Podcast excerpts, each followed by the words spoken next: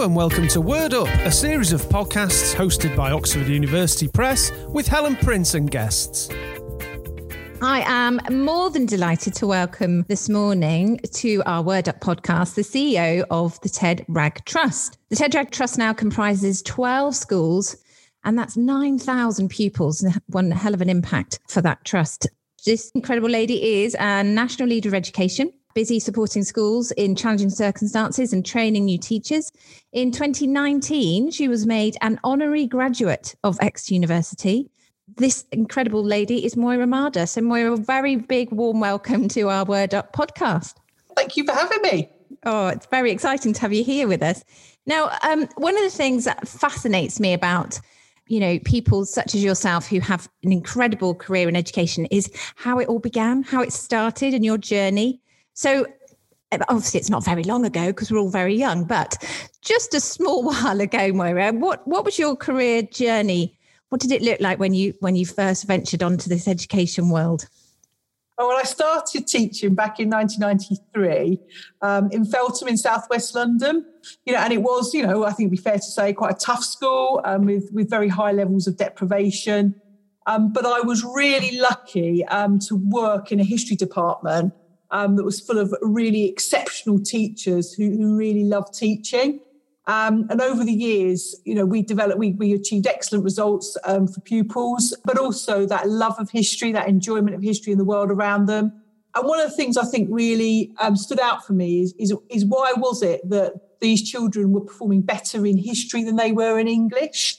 And that's what drove me into leadership, I think, because it was clear to me that if you have fantastic, committed teachers, I think children do will do well no matter what their background or what challenges they've got.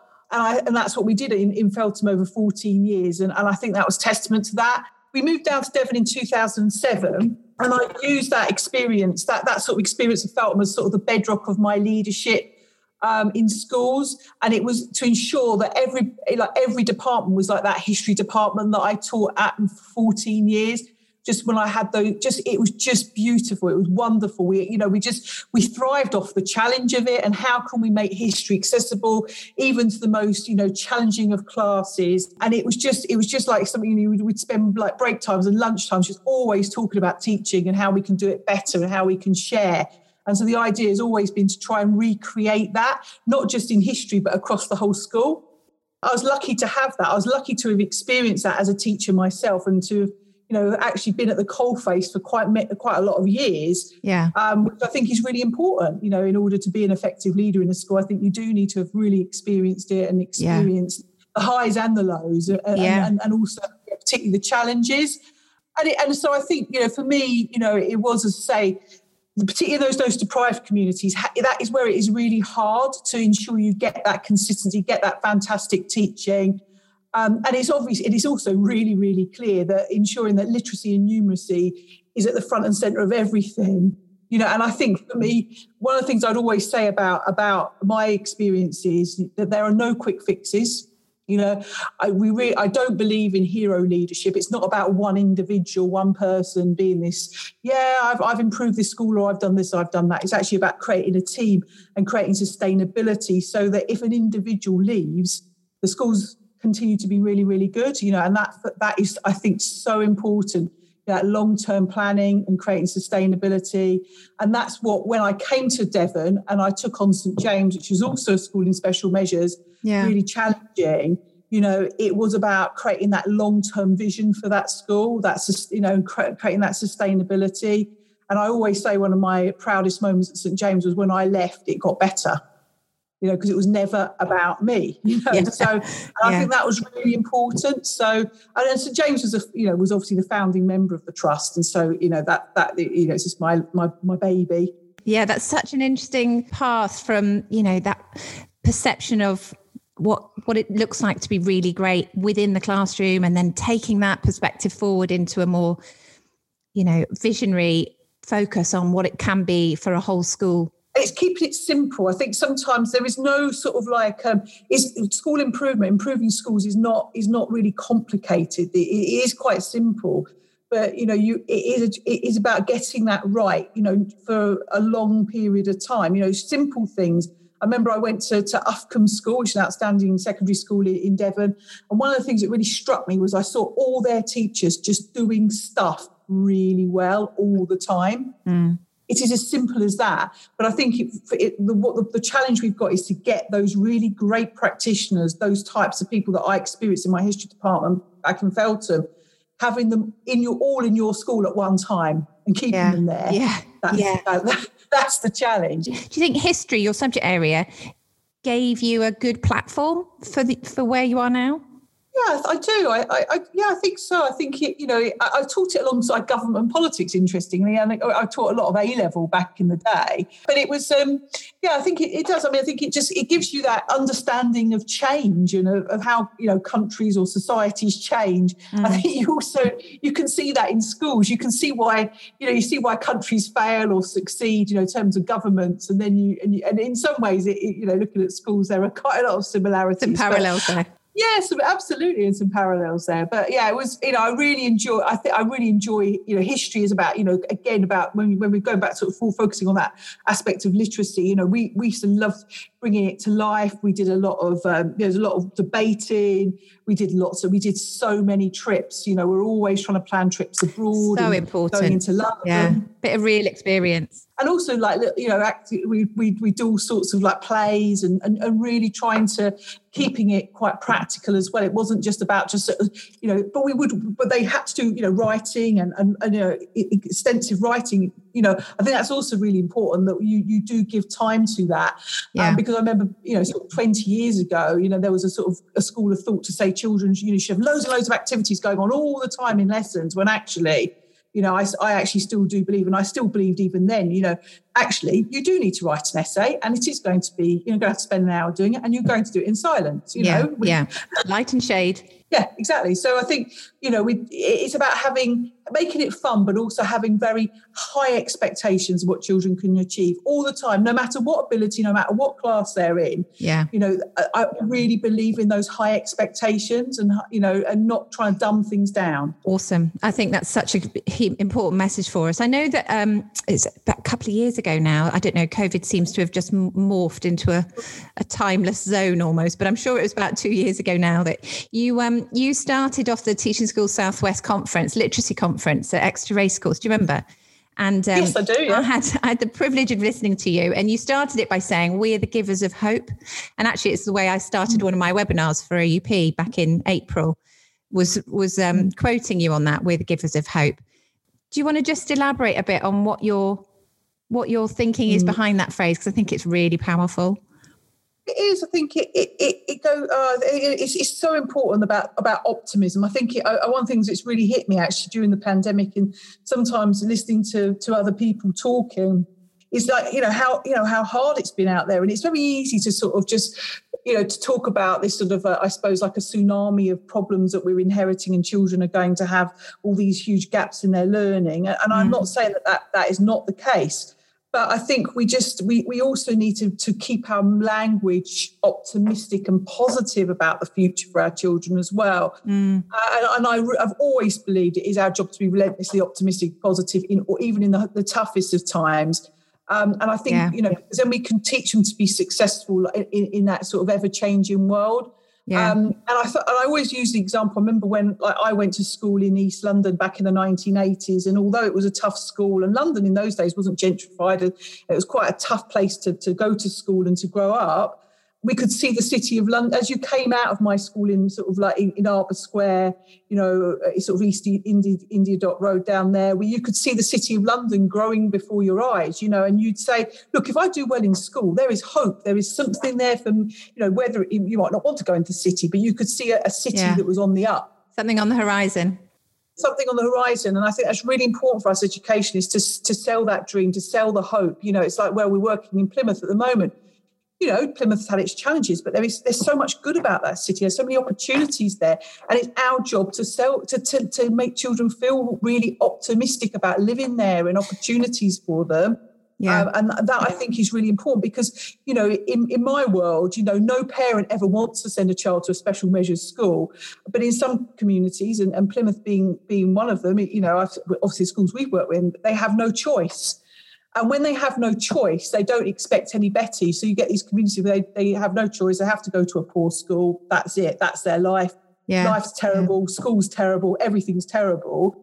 Um, but I think it's our job to make pupils and parents believe they're entitled to and they are also worthy of a high quality education and demand yeah. it actually of us you know, parents in private schools, grammar schools, you know, they will demand high. They demand, you know, and I think we've got to make sure that those parents feel worthy of that too. And we, you know, we've got to change mindsets. We've got to say, look, you know, it doesn't matter about where you come from, but you know, achieving good grades, taking all your opportunities, doing your very best. So important well, that's what they'll mean for their future. And yeah. I think, you know, I think that is achievable. And I think that's our job as leaders. Yeah. I think that's our job. You know, that's I, what we, and that's what yeah. I mean by the givers of hope. You know, that's that, you know, that it is about, you know, you know, it's just that relentless optimism, positivity. That's what our children need. That's what those communities need. I read something the other day that said um, our kids deserve an excited teacher and an excited school and that just it just you know crystallizes that concept doesn't it absolute relentless optimism Love it. Relentless optimism. That might be my new phrase for 2021. Forget the doomsayers. I'm relentlessly optimistic. Yeah, you have to be. So, how have you built that ethos into Ted Wragg Trust? Because I know that you, you know, as you've just been telling us, there's some incredible things going on with the Ted Trust, Ted Trust and the opportunities that are provided. Have you actually crystallized that in the ethos? Is it written down? How, how have you made sure that all of your staff share that view? Absolutely. I mean, we, we are that is we are in a process of um, sort of evolution in that respect, because it, it is sometimes easy for it to be in my head, and then it's how you share that, you know, amongst your, your team, the whole organisation. So we have been doing some work about how we share that, how we communicate that um, with everybody, and we're doing some really exciting work uh, with Mandy Coulter, who is an HR specialist um, nationally, mm. about how we how we how we recruit people who who believe in that, who believe in that ethos, because I think it is about getting those people. They might be great teachers, but if they don't share our ethos, if they don't share that that that that you know we want to go and work in these you know these schools where we're going to make the biggest difference mm. you know we we really believe in these communities and even though if it's tough you know and, and all that you could be the best teacher in the world but if you don't really believe in, in what we're doing then then don't come and work for us you know so yeah. it's about how you not only do you get those people that are brilliant in the classroom who are great teachers, but who are also culturally the right people too. So we're doing some really big work on that at the moment, and how we get those people to to join us. You know, we are. I'm doing better. I'm doing better. It's not one of my strengths, but I'm doing better in terms of you know sharing op- more opportunities to share that vision and that how you know we, we've done some work you know during lockdown when we've had new members of staff joining us at different times of year we've been doing like you know induction remotely and you know selling the dream you know and, and, that's been really nice as well awesome. so we're trying you know trying to get that you know trying to get that message across uh, and to make sure that the schools that join us really believe in us yeah. and the teachers that join us and the staff that join us really believe in us as well. Yeah. We get the right hearts people. and mind. Yeah, when hearts and mind, absolutely. Yeah, so, thinking about um, you know this latest word gap report that's come out telling us that you know the impact COVID is having is only making those existing gaps bigger, and the the difficulty with our disadvantaged pupils in particular having this this word gap that really does provide a barrier to mm. future success. Do you think that there are things that we can be, be doing? You know, is is it all about this relentless optimism with the word gap as well? Do you think?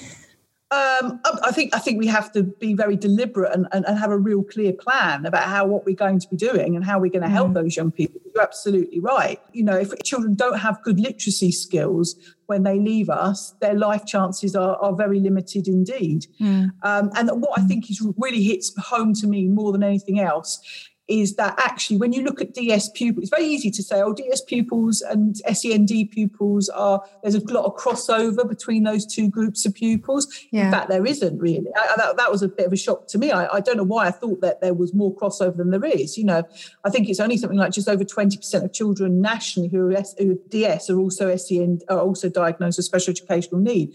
But yet, still, as you say, too many children who are from disadvantaged backgrounds are leaving schools far more than mm. non-DS with very poor literacy skills. You know, so there is there is something in that.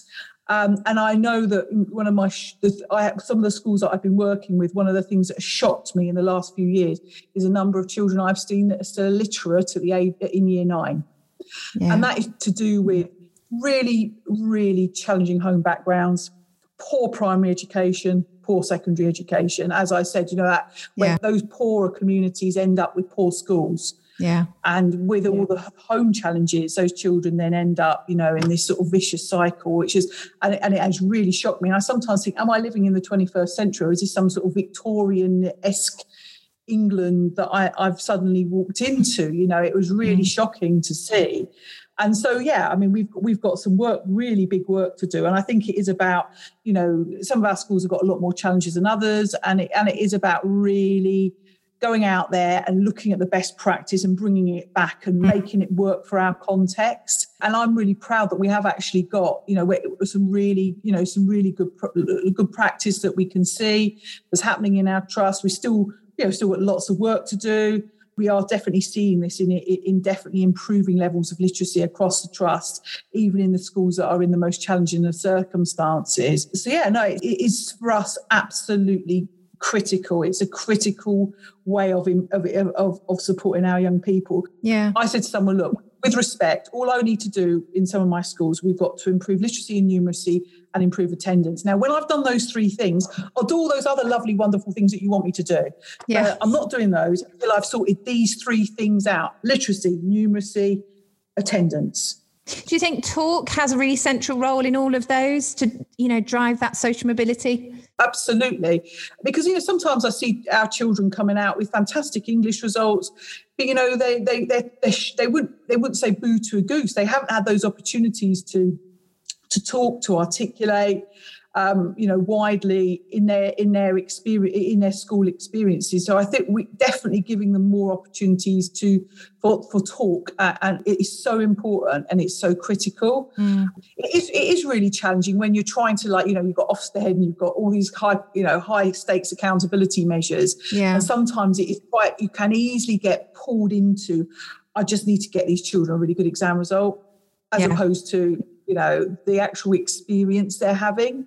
You know mm. what i'm trying to say yeah, there? So yeah. that you always have to get that right that balance right professionally. But I, I, think we're getting there. We do have some really good practice in our trust. We have two schools um, in our we've got two fantastic primary schools um, in the trust. Um, one who's piloting uh, Mapp Primary piloting some really innovative practice around literacy um, and i'll share a couple of their um, examples in a minute but well that would be great I know that um, as part of these podcasts, they're putting together a little um, box of delights of ideas and things that we can uh, share with everybody if you want to have a little bit of a deeper look. So maybe we could put a few of your ideas from Marine Academy Primary in there. Absolutely. I think obviously in terms of its ability to just underpin what it looks like to to improve to get better you know modeling tier two talk making sure that our young people have the best kind of opportunity to show what they know and then that's it, that intrinsic link between language and thinking. You know, how on earth do you think in this sufficient level of detail if you don't have the language? Yes, absolutely. So what's next then? What's next for Ted Wragg? What's next for Moira? uh, well, I mean, as I say, uh, you know, just, you know, this, we we like we got some, you know, wonderful schools. I've got some wonderful leaders. You know, we're really we, we're doing really well in terms of recruitment. Um, I, I, really, I, I, want to make these schools really amazing. As I think, you know, we we will continue to grow. We, I think it's really important for us to also to grow so it makes sense. Do you think that geographical link is important for a trust? I do, I really do. And so, you know, we, we where we where we have got a number of our key feeder schools um, that also serve some of the most deprived communities in Exeter that are now mm. in our trust. Those children are getting so much better deal because we've got mm. that, that that focus on transition and also just how we plan the curriculum across all the different key stages. We're doing yeah. quite a lot of exciting work around that. So yeah, I mean, we're we're very we we we will continue to look at growth, although it's not the major driver. It's about, as I said before, it's about getting you uh, know, if, if you're going to join our trust, you know, you're going to join our trust because we will help you improve education and, and, and outcomes for your young people. We're really about like, we can do better together for these young people. That's yeah. really important to yeah. us. You know, we're also doing some really, you know, only sort of digress a bit, but it's some work around inclusion and, and trying to make sure that we still have very high standards of behaviour, but we exclude less Yeah. And we, we try to support children who are who, who really struggle with their behaviour in schools and, and trying to keep them in our family and how we can do better by those young people. So those are sort of things that are really interesting us, how we can be more effective in the community, um, how we can become maybe more of a community hub um, and help bring other services to support our, our most vulnerable families as well you know we feel that you know we i know we can't be the answer to all the society's problems but we feel that we can do a better job maybe of pulling some of those services together and helping our families so we've got some exciting ideas around that as well awesome I think it's right what you're talking about with transition and having that joined up approach to moving between, you know, year five to year eight. What does that look like? I know you know in terms of mm. vocabulary that's certainly a really important consideration is mm. let's enable our year sevens to hit the ground running by really facilitating that curriculum in year six but what has been really interesting is being able to use phonics specialists you know in from primary who've been able then to support secondary pupils who may have joined us at different times who have come in with with challenges. So is that about using the staff across the different phases to help and personalize support for young people? Um, you know that's been really that's been hugely beneficial. Such an interesting idea isn't it? Yeah getting getting key stage two experts in to key stage three and vice versa. Really we've got so much to learn from one another Oh, without a doubt. And then, you know, also subject specialists, you know, teaching the more, the, the, the, older primary pupils. So one of the biggest challenges, oh, we want more children learning languages. Well, it's really hard in primary. You know, not many primaries have got French specialists or Spanish specialists. But, you know, we have, we've got a whole, not a whole army of them, but, you know, we've got a lot of really great subject specialists in our, in our secondary schools. You know, we can, and we've already done that. And, you know, we, we're using our languages teachers to go and work in our primary schools in years yeah. five and six. There's another good example of that sort of that cross phase working. There's so much that we can take from that idea of joined up thinking mm. between the between the phases.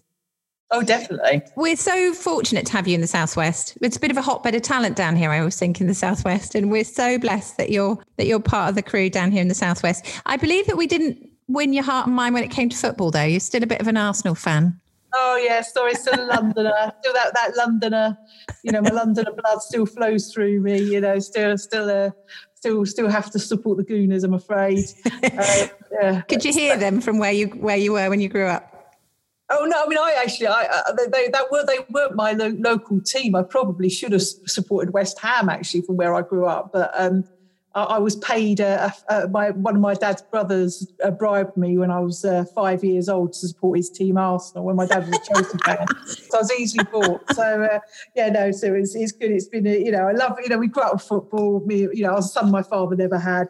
Although I have been to Exeter Exeter City Football Club a few times and seen a few good games there over the years. So Excellent. still getting my foot, still getting my football fix uh, down here. What, what, about the other shape ball? Chiefs, Chiefs doing it. Oh, yeah, Chiefs a few times. I mean, I'm, I'm, you know, to say we we would, you know, we, back in Feltham, you know, we we were, we were we weren't that far away from Twickenham, but could we get, you know, the P staff used to get really frustrated. They could never get the boys into into rugby, and I think it's interesting because I think there wasn't the role models in rugby.